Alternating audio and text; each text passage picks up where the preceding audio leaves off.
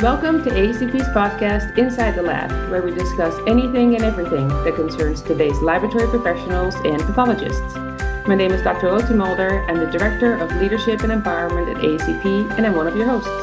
Hi, I'm Ali Brown. I am your co host. I'm a board certified pathologist in anatomic and clinical pathology, and I'm the Chief Medical Officer at ASCP. Today, we are talking about colorectal cancer biomarkers and how the assessment and results of these biomarkers impact our patients' lives. We have this being told from the perspective of a pathologist and a laboratory professional, and then in a very valuable twist, also from a couple of patients, including one of our ASCP patient champions. So now I'll go ahead and let our guests introduce themselves. Hi, my name is Melissa Taggart. I am also a board certified pathologist in anatomic and clinical pathology. I also am fellowship trained in gastrointestinal and liver pathology. I trained here at MD Anderson Cancer Center, which is where I have worked since my fellowship.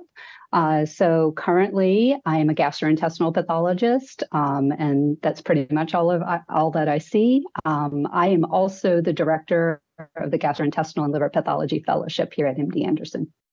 I'm Heather Tucker, and I am an ASCP patient champion. And I was diagnosed in 2017 at the age of 36 with stage two colorectal cancer after being misdiagnosed for many years. Hi, I'm Sarah Claeys. I'm a patient. I'm 43, was 39 when originally diagnosed. I've been in financial tech about 20 years, but currently on medical leave. I'm just excited to be here.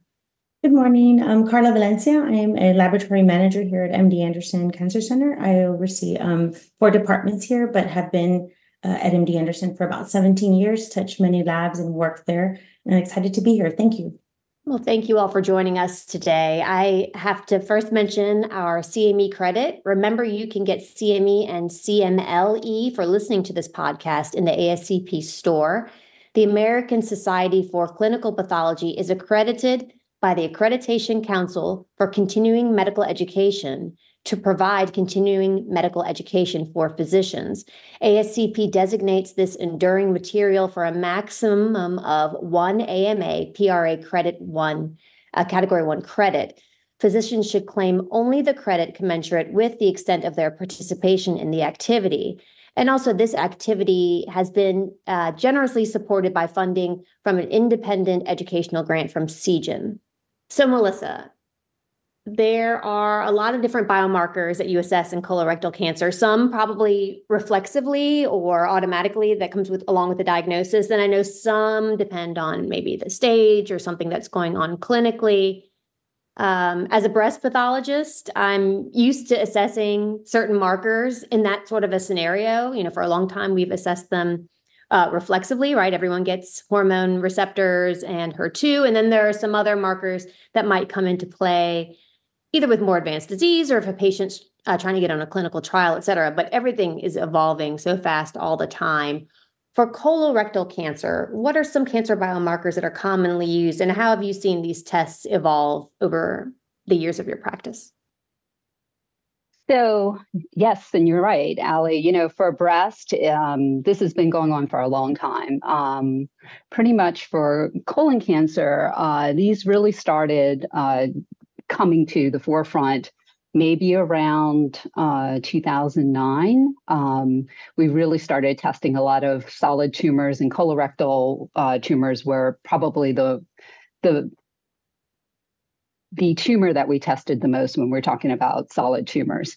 Um, so I guess when we first started testing, some of the most common situations that we would test for uh, were would be for genetic um, or hereditary conditions that predisposed um, patients to colorectal cancer.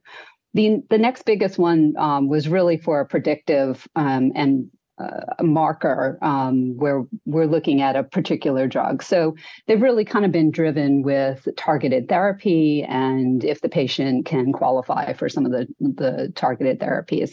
And then now, as they've evolved, you know, we certainly are using them not only for predictive markers, which means that will the patient or will the tumor respond to a particular therapy? You know, how how much do we think that it will respond? But we're also using them for prognosis. So some of the most common ones are going to be the DNA mismatch repair. Um, system testing that can be done by a different uh, a couple of different methods. And that's probably the most common one that we reflex now.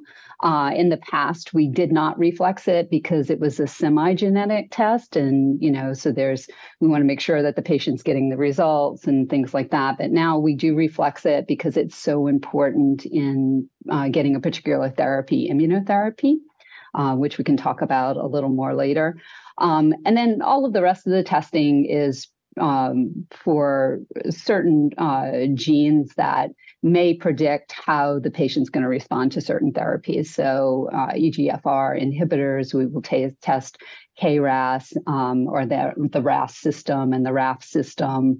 Um, and then there's a couple of newer um, markers, um, some fusions, which occur in very, very few patients, but we do have a we do have a drug for them. So um, if you know you have that particular molecular alteration, that is also uh, something that uh, the the physician has in their arsenal to to try on that particular tumor.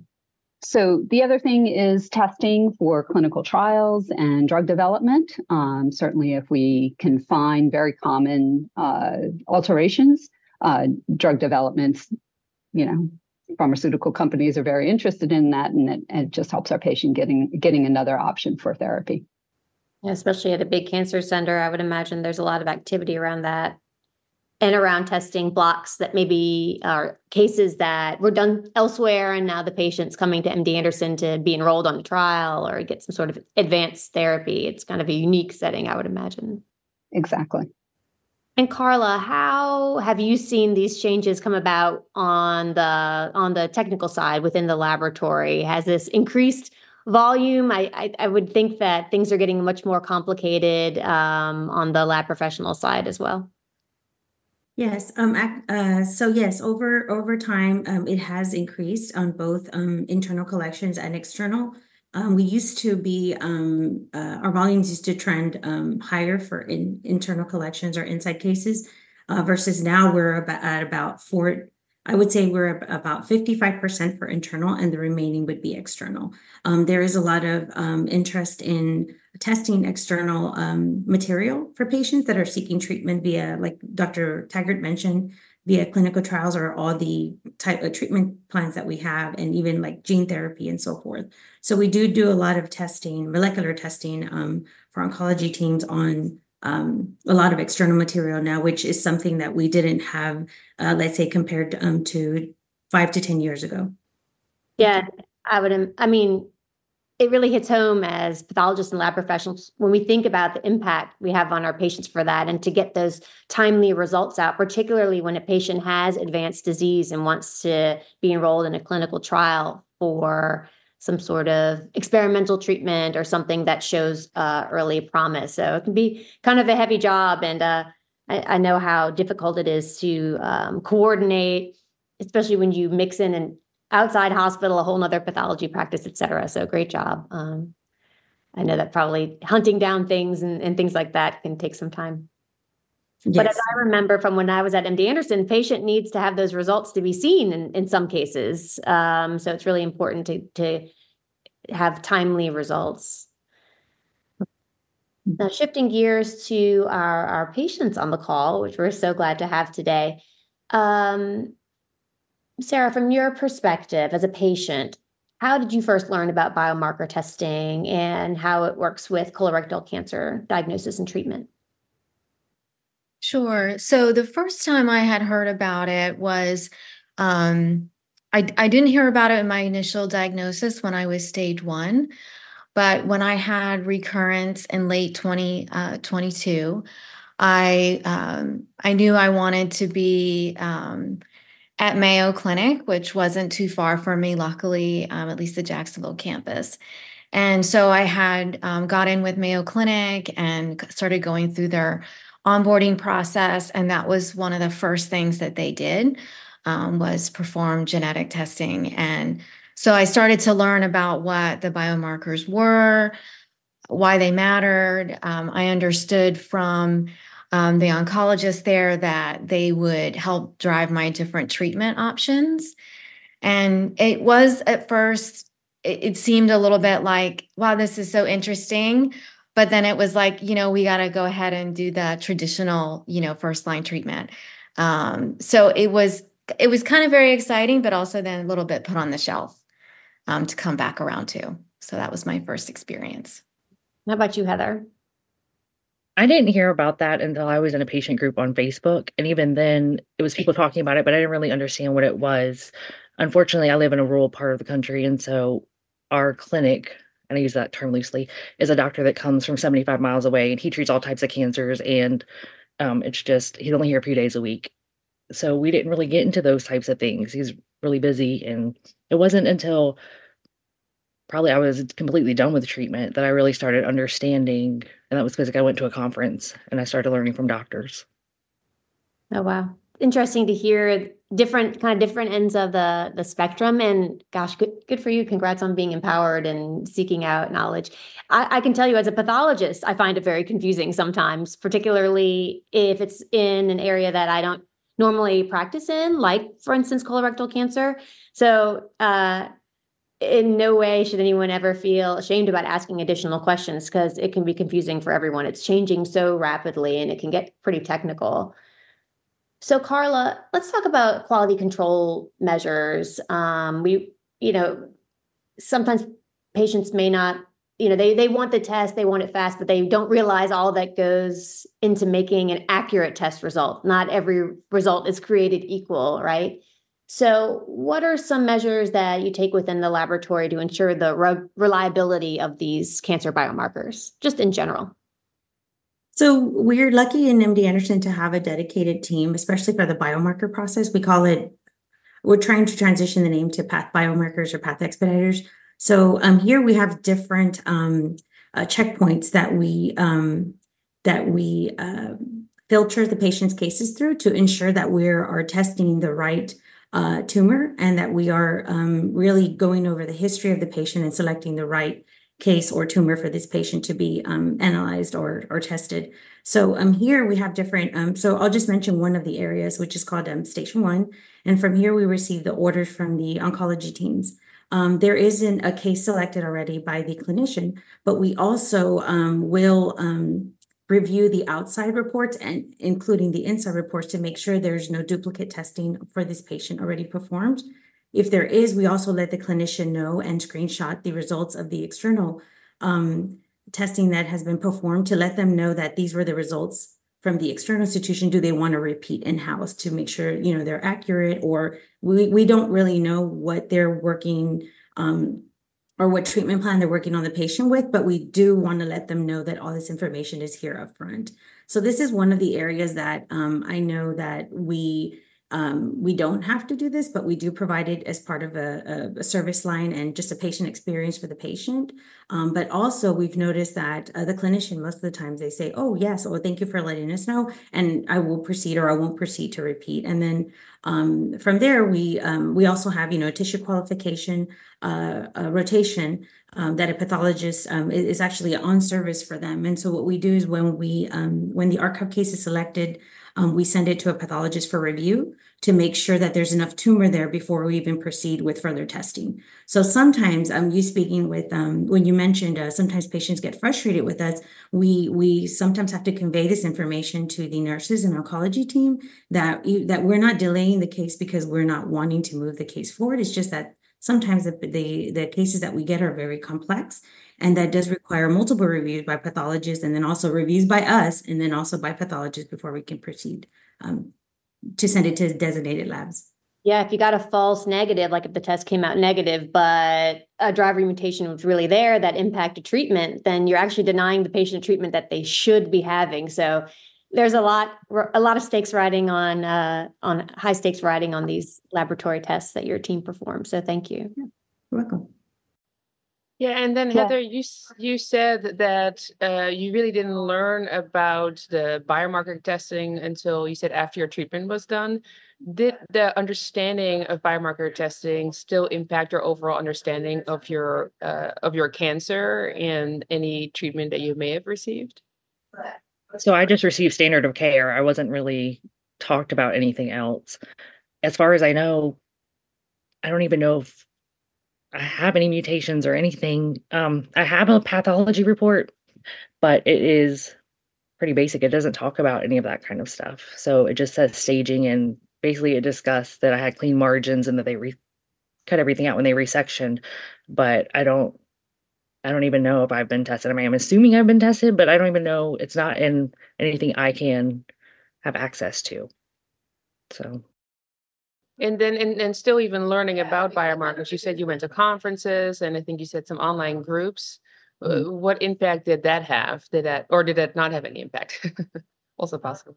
It had a huge impact on my understanding of things because I was able to actually ask the questions, and um, the presentations were extremely informative. And then with Sarah, with you, because you find out uh, during your treatment or before your treatment about your biomarker testing. So did any of that influence your decisions about your treatment plan?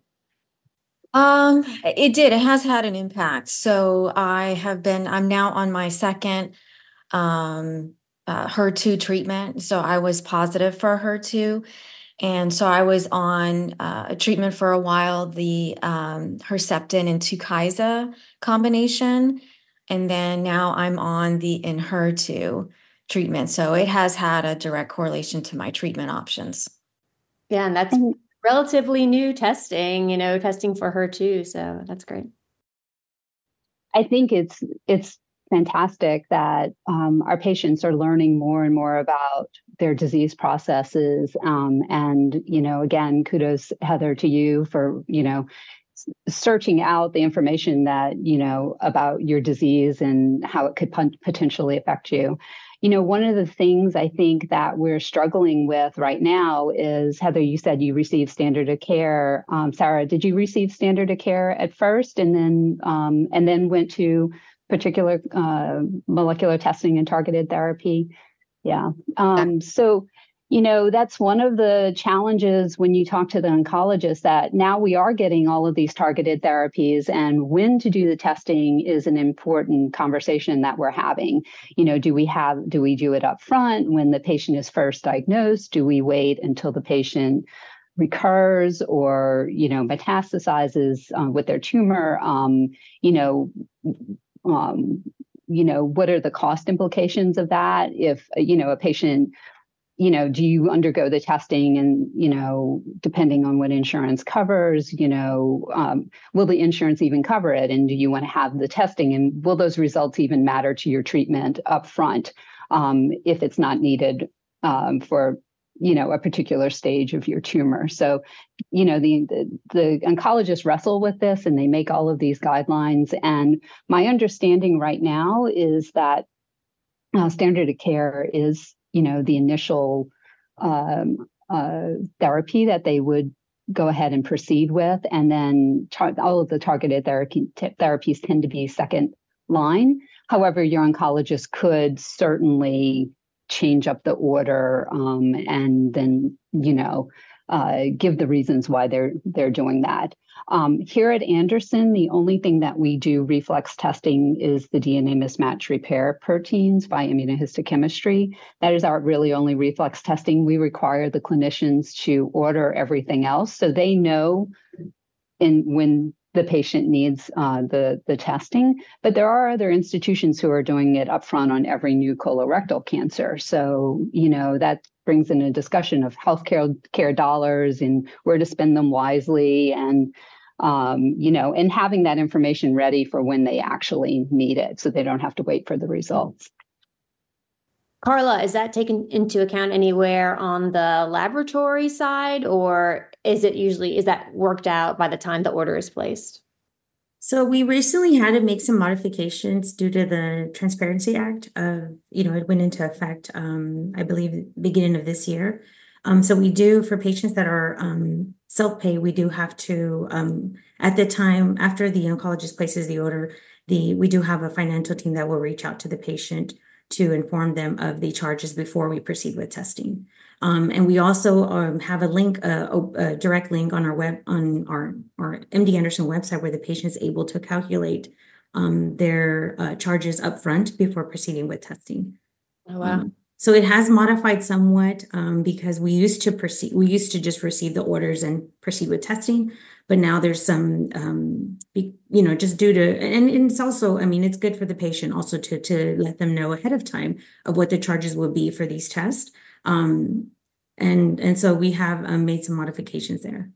Wow, that's huge uh, because I think when patients receive the bill from the laboratory, oftentimes even the laboratory bill comes separate from the bill for everything else. Uh, and I mean, as as pathologists and lab professionals, we tend to be fairly dissociated from what those charges actually are. Uh, so, wow, that sounds like a really a best practice and something to be really really proud of.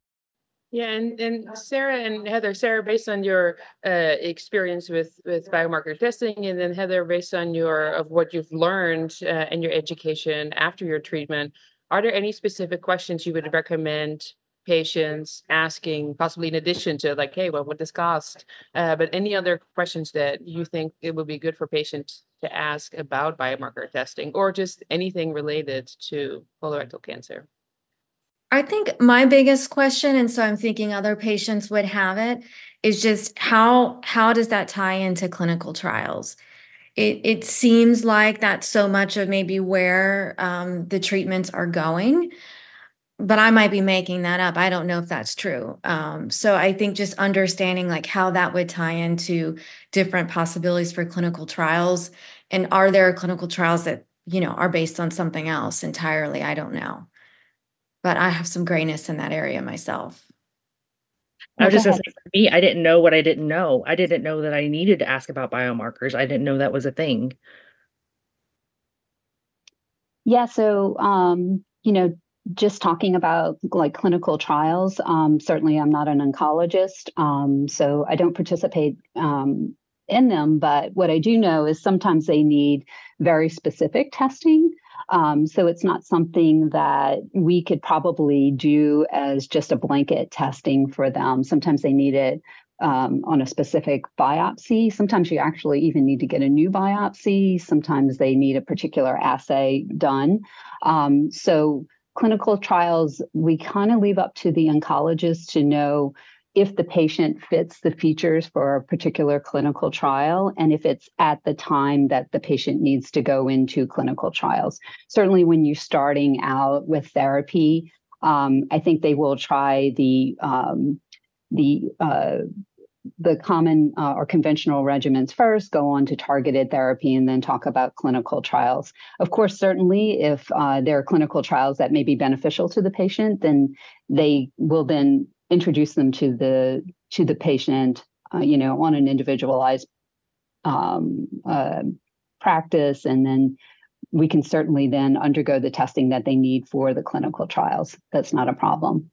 And then for Heather, um, I I agree with you. You know, it's you know, it depending on your clinical situation, um, you know, biomarkers may not have really played a big role in your treatment um, it you know at the time. And and perhaps you know when you did need the biomarkers for more advanced care um, that's a poten- potentially where they may have had that discussion with you. But it i think it is all over the news and i think you know patients are aware of it. And i think it is great to have that conversation about you know well here are some things might, down the road that we may have to try you know but we'll discuss them when we get there or more patients would like to know up front. Uh, it just really probably depends on the patient. Um, but i'm glad that you found access to a number of different educational activities that can help you and certainly empower you to ask your your clinician about them definitely. Yeah and, and heather just one more follow-up question for you. I mean you're you really advocated for yourself. Uh, you mentioned very briefly that uh, it took you a while to get your diagnosis. Can you talk a little bit more about that? Because I think that's also really important for other patients to hear. Like, I feel like you know when you know if something is wrong, to to keep asking for uh, for tests. And I think, um, yeah, like in your own words, what do you think one kind of made you uh, keep going to doctors and and and um, asking for a colonoscopy and uh, and what would you recommend other patients in in not in similar circumstances like they think that there's something wrong like what what did you do what they, can they draw from your story so I started talking to doctors. I know as early as 2012, and I didn't get diagnosed till 2017. Um, and I know there was at least five different doctors that I talked to about rectal bleeding, constipation, and they all just said, "Oh, well, you've had children, so it's probably hemorrhoids." And at that point, I was super healthy. I ran half marathons all the time. I was half fanatic, and it got to the point where my bleeding was constant, and I couldn't run. I just I could barely function day to day. I had three children. By the time I was diagnosed, they were two, four, and eight. I was a stay at home mom. And so I finally, unfortunately, I'm not proud of it, but I got pretty nasty with my PCP. I was like, I'm tired of being tired. I don't feel good. And she was like, Well, you have young kids and it's probably hemorrhoids. She tried to blow me off again. And I was like, Look, can you at least do blood work or let me get rid of these hemorrhoids because they're a pain, you know? So she did blood work. And then she called me that afternoon. She was like, You're extremely anemic. And I was like, I told you I've been bleeding. Like, I don't know what else to tell you. I'm tired and I'm bleeding. so she sent me to the general surgeon in the practice and he was going to remove my hemorrhoids. But he was like, let's do a colonoscopy first and see what we're dealing with. And when I woke up from the colonoscopy, he said, uh, You have cancer. He said, There's no doubt in my mind it's cancerous. And my radiation oncologist, he said my tumor was between eight and 10 years old. So if I had had an aggressive form, I would have died because I was too young to have colorectal cancer yeah, you kind of didn't suit the image, right? And unfortunately, I think uh, there's six women on this podcast. People may listen to a woman say she's tired and this and that, and it can be discounted sometimes. Uh, thank goodness that that general surgeon finally listened and thought, oh, maybe something's not right. That was a perk of a small town. Is um our our children went to the same preschool, and mm. actually been to his house and seen him in his bathing suit type of town where I live. So he took me serious. You could blackmail him for that swimsuit. Do you want to share something about your story? I, I had a very uh, similar experience. I um, I would say for about 10 years, I had um, just every GI issue you could think of. Um, I did at the end um, I was losing weight without trying. I was losing hair. Um, I was tired all the time. My skin color was off. Um, I ate extremely healthy, was active, did yoga, Pilates, um, same kind of thing. And, you know, my um, doctors were always just like, you know, ignoring me and saying, you know, you probably need to drink more water or, you know, eat more salad. Or I'm like, there's not enough kale salads in the world. I mean, I tried everything. Um, and so same thing, they thought it was hemorrhoids. You know, I, I had mucus and blood in the stool. Um, so when people say, What were your symptoms? I said, I had all of them, literally all of them. Um, and so I had actually gone and got, I went to the ER um, because I was so constipated. Um, and uh, this was in 2019 and got sent home. They did CT scan said I was just backed up. Here, take you know a bunch of laxatives. You'll be fine. Um, and then eventually, I um, talked my um, primary into getting me a referral to a gastroenterologist, and um, he was like, "I really don't think you need the colonoscopy." You know, again, I was back to begging, begging this doctor to give it to me. And um, so thank God he did. And, you know, I'll never forget his face when he came in. You know, he was completely white. He just was shocked. And same kind of thing. He said, I have no doubt this is cancerous. You know, it was um, a large six centimeter mass um, in the rectum. And um, he said it's probably been there 10 years. So, and he said I was 90% block. I like, I don't know how I even used the restroom, honestly. Um, but, you know, it did speak to how uncomfortable I was for so long. And so I was frustrated that it took so long to be taken seriously. And it's like, I don't know what um, they think colon cancer, colon cancer should look like, but it looks like all of us. I mean, it's there's no look. They just got to stop trying to look for it um, and listen to how people feel um, and what's going on in their daily lives. I think you know, most people are smart enough to know if they're just having a bout of diarrhea or an occasional constipation um, versus something that's ongoing, you know, throughout their life. So, yeah. I want to piggyback on that. Like she said, I think colon cancer for a long time was an old white man's disease, mm-hmm. and it's not. If you have a colon, you're at risk. Yeah.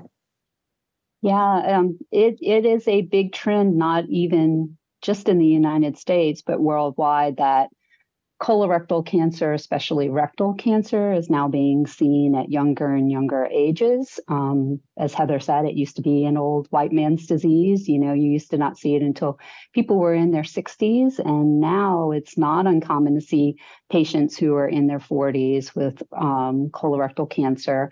And those are the symptoms that you know clinicians really need to be educated about looking for fatigue blood in the stool, mucus in the stool, and and you know the the symptoms of constipation. And it's such a very common symptom that I I can see, especially in a younger patient, and especially you know a young female who's working and taking care of kids, and you know all of the daily stresses to to just kind of blow off. You know, oh, I'm fatigued, and my you know my bowel habits are off. You know, I'm sure they hear it all of the time, but it's going to have to really be put on clinicians' radars that this needs to be checked out.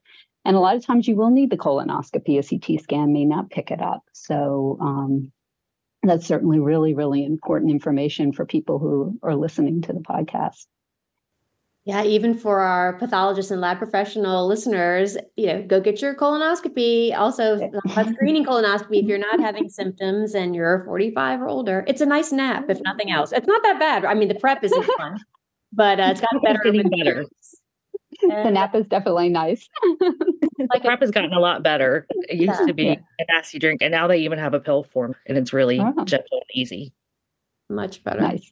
Much better. All right, let's let's get back to talking a little bit about the lab. Thank you guys so much for sharing those valuable stories, and I'm uh, for the inspiration that you're you're providing. I'm sure to the, the people listening to this podcast. Um, when it comes to biomarker reporting, um, I know that this probably varies from institution to institution, but at MD Anderson, you, is there like a standardized way for it to be integrated within the report? Or, um, you know, I know some people practice in a place where maybe it gets things get scanned in because they're not done in house and they're like a separate document in the electronic medical record. And in that case probably not accessible to patients even or it might be difficult to access and even for the clinicians. What's the workflow as far as reporting biomarkers the, the ones we do reflexively or automatically and then the ones that might be done a little bit down the line? So Karla do you want to address anything that you know you see kind of the, what we're doing now and the trends um, that you may know about that I'm I may not know about? Sure. Okay. So when so yes, when the um, oncologist places the order for a patient, it can be a series of tests that are going to be performed by a cytogenetics lab, MDL lab, and even reference testing if we're not offering in house, and also panels of IHC. So um, the IHC is reported by the uh, pathologist that's on service for for uh, biomarker testing, um, and the MDL the MDL portion is actually um, it's linked to the order. So if it's um, if, if the test is performed in house, which is the majority of our tests are performed in house, um, it will be once it is once we send the specimen over to like MDL, it will be reported and verified. Can you, can you explain what is MDL? Oh, molecular diagnostic lab. Thanks. Um, and from there, um, in chart review, um, if people are familiar with the EPIC format, um, in chart review, it will have a direct link to that test. And it would also update the status as resulted um, for the clinician or anyone to see. The patient will, will also receive an in basket or a message letting them know that there's results available for them. Um, same same uh, workflow for cytogenetics. Uh, the only difference would be for reference testing. We do um, send out to 13 um, selected um, reference labs that, um, um, our clinicians have chosen. And uh, those, um, we do have an interface with Mayo on some of the tests. So the the resulting, the sending resulting are all received via chart review, also in the EPIC format. And the patient will also receive an in basket once the results are ready. Um, but the other ones, it, it is a manual process where once resulted, it, they send a copy to the um, oncologist that submitted the order, and then they um, the nurses will um, send it over to um, him or it's a designated team that will uh, upload it to um, OnBase so the patient will also have a copy of it.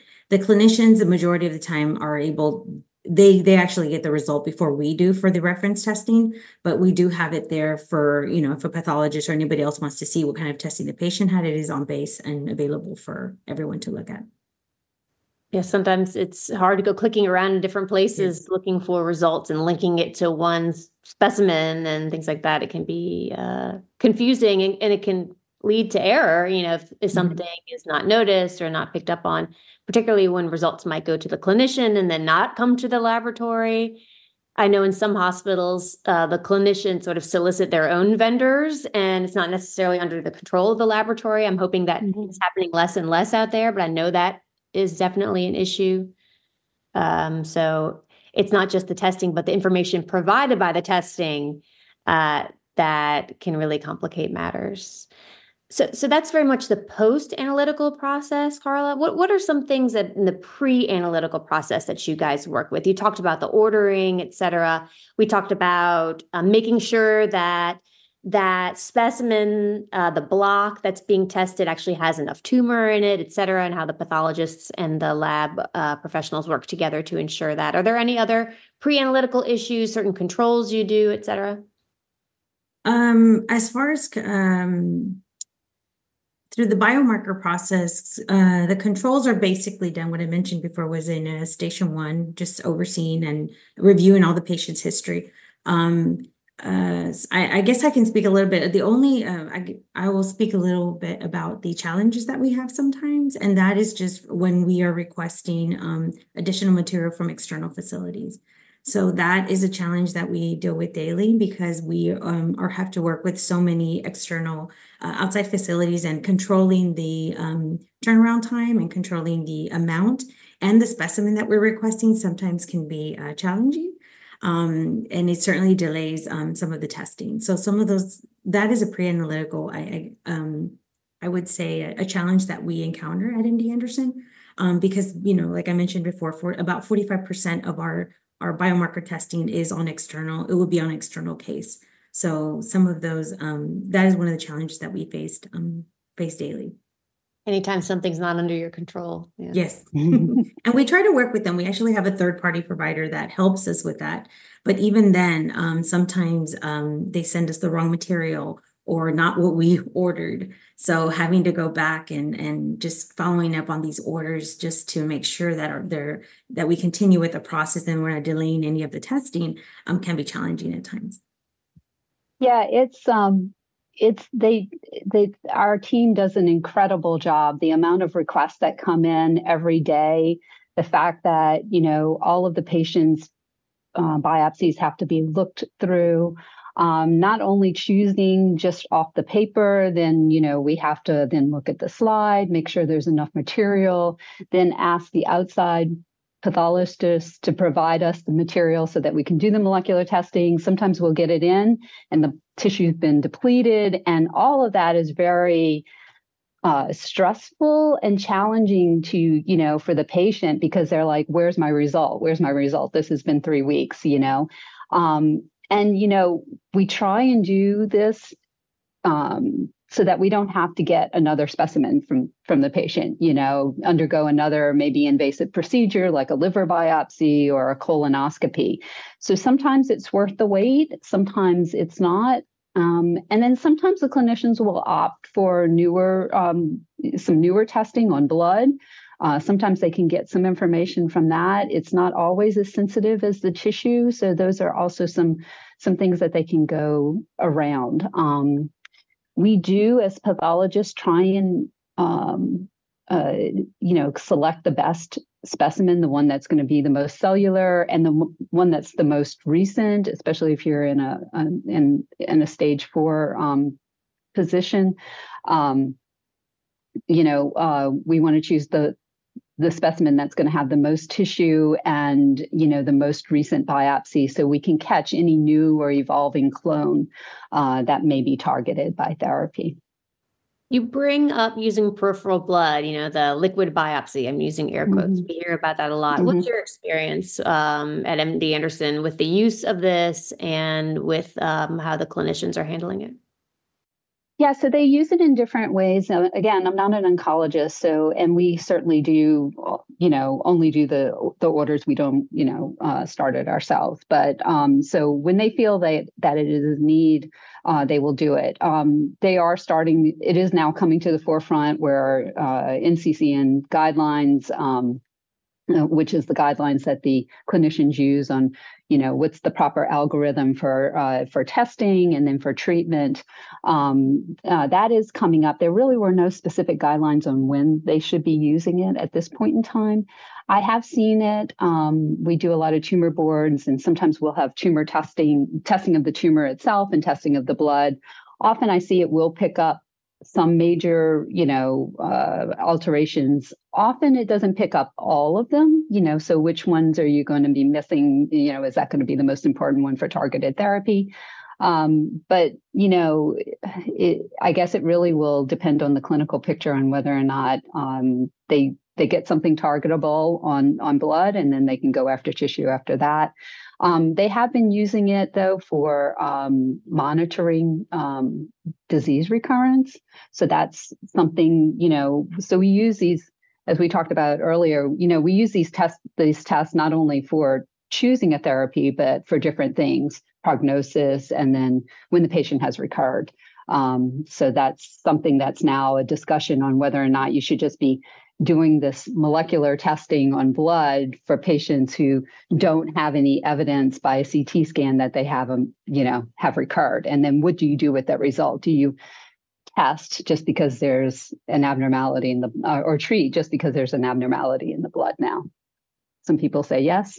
Some people say, yeah, be careful when you order those tests because you have to deal with the result. It reminds me of exactly. when we were doing molecular testing intraoperatively for sentinel lymph nodes. And then it was like, but yeah, we can get that information right away, but what do we do with it? You know, you don't necessarily want to remove a bunch of lymph nodes from a patient um, and cause the potential morbidities associated with it if it doesn't have a clinical impact. So we're we're good exactly. at, at, detecting things, but it doesn't mean that we necessarily uh, know what to do with that information. A cautionary tale. Exactly. And so, Heather and Sarah, from uh, um, are there some ways that you think healthcare professionals, including pathologists and laboratory professionals, can really uh, can can potentially be- better educate and communicate regarding the role of biomarker testing um, in colorectal cancer care? Or do you think it's communicated well enough? I know you both have very different stories, so it'd be interesting to get both of your perspectives on that. Sarah? When I first was diagnosed, there was some talk through the um, GI doctors about Lynch syndrome and testing me for that. And, and then I tested negative, but they never explained why. So, as a patient, I didn't know why that was important, why they were bringing it up. Uh, but I was at the time, you know, kind of just overwhelmed with dealing with the whole diagnosis. So, um, yeah, I didn't really think to kind of circle back to it. And then since it was negative, it was sort of like, you know, um, let's move on to the next you know thing to sort out. But i think it would be nice if there was an explanation when things like this are brought up so the patient understands why and what are you know what are the implications whether something is positive or negative how does it change you know what they might recommend for treatment. Uh, I, do, I do feel like a lot of times it's like you you do feel like as a patient you're just sort of being drug along but you're not necessarily always being informed along the way. And um, you know even like um, with some of my HER2 um, experience that you know I feel like I've learned quite a bit about it. And I know it's got a you know a lengthy history in the breast cancer world. Um, but even now like I find myself having questions about it that I just I, I don't fully understand like for example, um, my oncologist at Mayo said, well, the reason maybe the last treatment didn't work that well is because maybe your um, HER2, I think he said that the amplification wasn't overly expressed or something like that. I have no idea what that means. Um, so explain like what that means. Um, you know, and then if that was true, why are we trying another one? So I, you know, I as a patient, I I have a lot of questions where I feel like I'm getting a little bit of the intel, but not not full understanding. And if I could just interject about that, you know, those are questions that are kind of based more on pathology, right, than the clinical scenario. So I know in in many situations and something that ASCP is working on with some fantastic volunteer members, having these pathology clinics where patients can directly speak and ask questions to the pathologist. So you can ask about mm. how does how does gene amplification control protein expression, which is what he's talking about in your case, that the gene is the gene, there's too much of the gene, but it doesn't necessarily mean that it's making too much of the protein down the road, which is what the drug is targeting. And then the new drug that he puts you on has a chemotherapy uh, linked to it. So it can be more effective than those that just target that receptor alone and try to turn it off. So, you know, that that's kind of more of the sciency way behind it. So I'm hoping that these pathology clinics really start uh, occurring on a, a more widespread basis. But Heather, I want to give you an opportunity to react to the question as well. So in my clinic, there, there was no pathology. It was sent out. Um, I actually went to St. Louis to have my surgery, which is about seven hours away. Um, so they're a little bit bigger, but even still, my access to my records, like I know um like my staging. I'm T3 NOMO stage 2A, but that's basically what I got on the report. And you know, I had to Google it. I didn't know what that meant. Um, and then I go to these conferences and people are like, "Oh, I'm K KRAS and I'm MSI high," and they're listing like all of their stats, and I'm like, I don't know, stage two. Like that's that's what I have to deal with. Luckily, I reacted well to the standard of care. Unfortunately, the standard of care, I mean, those chemos you know, they have some lasting side effects. And if you're an old white man, those side effects for 20 years isn't that big a deal. But as a 30 year old, eh, you know, I don't have fingerprints now. I have no feeling in my hands and feet. I have, you know, all of these lasting side effects that I'll have the rest of my life because, and I'm neurodivergent, and that's on me as far as understanding when people are explaining things to me. But I'm understanding that chemo is not going to be fun. It's going to be hard. You're not going to feel good. So when I was having side effects, I just didn't complain about them. I just sucked it up. And unfortunately, now I have all these issues that I'll have for the rest of my life. Um, but I was lucky standard of care worked for me. And I don't know how it is. You guys are all from larger medical centers and facilities in big towns. So maybe that information is given, but I would have loved here's a website with information or questions you might have, or here's a brochure, or that because again i didn't know what i didn't know. I didn't even know to ask things to have it explained to me. I would have loved to have had access to a pathologist um, but i know that they're busy so i don't know. But i know other clinics they have things like dietitians and physical therapists and masseuse therapy and all those things unfortunately i didn't have access to. But so maybe those things are offered at other clinics and i hope they are. But unfortunately you just have to advocate and you have to find out what you don't know yeah, how getting that information to the patient is, you know, it's difficult. Um, things are evolving. I think the new drug that Sarah is on, I'm not even sure how it works because, you know, HER2 is, you know, uh, amplification is is fairly uncommon in colon cancer, not like in breast cancer. So, you know, a very small amount of patients are going to be eligible for some of these um, drugs. So, you know, uh, as these things evolve, you know, we're learning about them too, and then filtering down that information to, and the, the clinicians are learning about them too. Uh, you know, it's a whole new ball game for people who have trained 20 years ago to have to now learn molecular and then try and be able to explain that to patients. So it is challenging. And I think, you know, um, you know how to implement this in the doctor's offices is is challenging. I know ASCP has done you know a great job with doing these these multidisciplinary, uh, you know, conferences. I attended one, um, you know, just as an attendee, and I learned things from other pathologists. You know, what their standard of care was, how they're handling uh, issues with, you know, patient material. So, you know, we can actually exchange ideas, and that's fantastic. Um, and the the patients were there and could ask the oncologist, well, why would you do this, or what would you do first, or is this necessary for me? And all of those things are are just so important now. There's tons of information on the internet, but if, you're like me, I never can find what I'm looking for on the internet when I go on. Um, so it's just almost overwhelming. Um, uh, you know, I, I think ASCP has done a great job getting some of that information, but you have to know to get to the ASCP to to look for that information and and you know how to get that to the clinicians and then get it to the patients is still quite challenging. Yeah, thanks for helping us to spread the word. Um, in looking toward the future, Melissa, what kind of emerging technologies or methodologies in biomarker testing do you think are, are promising? What kind of looks exciting for for the future and the evolution of biomarker testing?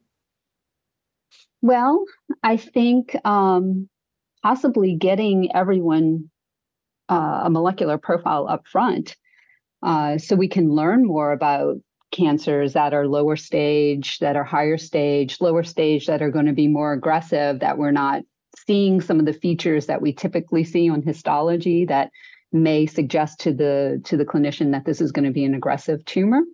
Um, that certainly is will be fantastic. Um, you know, but unfortunately, right now it's still quite expensive.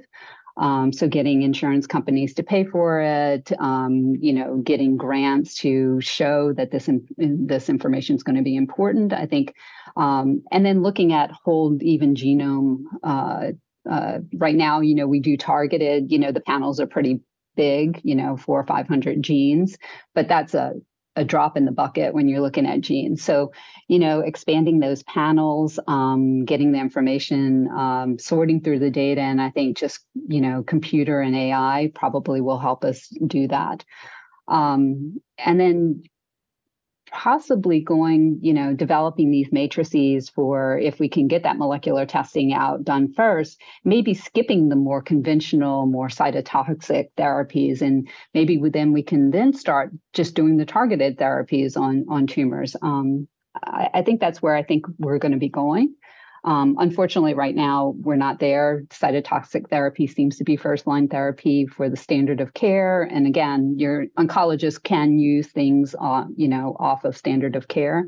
It, it really will just be dependent on the patient's um, clinical situation at the time. Yeah, more to come, and hopefully some more effective but less toxic therapies in the future. Exactly. Exactly. And then, as my final question, um, is there anything else uh, any of you would like to add from a medical perspective, from a personal perspective? Any final message, information, or encouragement that you would like to share with our listeners? I have a question. I know a lot of people are doing their DNA through different ancestry sites, and they're taking that raw data and they're uploading it and paying to have it analyzed um, for DNA mutations and things like that. How is that different than obviously the actual tumor testing? And I guess what is the accuracy of those types of things? Yeah, so those tests um, will will look at your uh, your normal genome. So what types of mutations you would have in your normal genome. Um, tumors themselves will develop their own mutations. So certainly you could have one that is in all of your a, a, genetic abnormality that is in all of your cells that may predispose you to cancer and so, so those tests may pick that up um, but they won't particularly pick up the mutations in a tumor um, so when we're testing the tumor what we like to see is you know what that tumor what mutation is that, that in that tumor because we want to target the therapy to that. Um, so they're kind of both important in different ways. Um, you know most people who have colon cancer are not going to have a genetic syndrome where there's a mutation in all of their their cells but some people do. And um, you know, one of the things when we look at patients, you know, under 50 years old is that that's something it, that's a big consideration. Even though we test a lot of people, of course, the incidence of having a genetic syndrome when you're you have an earlier onset of cancer is uh, higher. Um, and that's another thing that should be discussed with patients who who are younger, um, taking a look at their genome because you certainly want to know about it for yourself. Um, you may be predisposed to other cancers, like uh, Sarah talked about the Lynch syndrome. What does that mean, even have Lynch syndrome? Um, and it, it's important for your relatives and your children, certainly, to get earlier screenings sometimes. It's good to talk to the pathologist, right? It is. I have to take advantage of this moment. you know, I do have patients call me sometimes, so I think it's okay to call your pathologist. I, I think um, this is fantastic for patients to know that there is a pathologist behind the diagnosis. Uh, sometimes, um, often when I speak to patients, they say, "Oh, I didn't know that someone else looked at that. I thought my doctor did it." You know, and um, you know there, you know, there is a whole team of laboratory professionals who, you know, who get that really vital piece of information to your doctor so that they can start making, you know, their decisions on how to treat the patient. You you couldn't have said it better. that's fantastic. Thank you for saying that. Yes, so call us if you have a question. We'll we'll answer it um, as the best of our knowledge. Of course, we certainly can't give you treatment recommendations or anything like that. But if you have a question about the tumor or why we did did something or certain testing, um, we certainly can help you with that. And I've noticed when patients have asked me about their reports or family members, we've all had those curbside consults. The thing that they're asking about in the pathology report is not necessarily the thing that I would have ever thought was the question. So, just like exactly. you mentioned, Heather, not knowing what you don't know, sometimes we don't even know what is the confusing thing we're putting in our report. So, this bidirectional conversation is so, so important. I'm so glad to see it happening more and more. Yes, thank you for having us. Oh, yeah, you bet. It's been a great discussion. I know that uh, everybody really picked up some things from either one side or the other, hopefully both. Mm-hmm. And thank mm-hmm. you all for participating. We want to tell our listeners to let their colleagues know about this podcast and remember to subscribe to your favorite podcast aggregator so you don't miss any future podcasts. And as always, you can receive CME and CMLE credit for listening to our podcast by looking for Inside the Lab in the ASCP store on our website at www.ascp.org.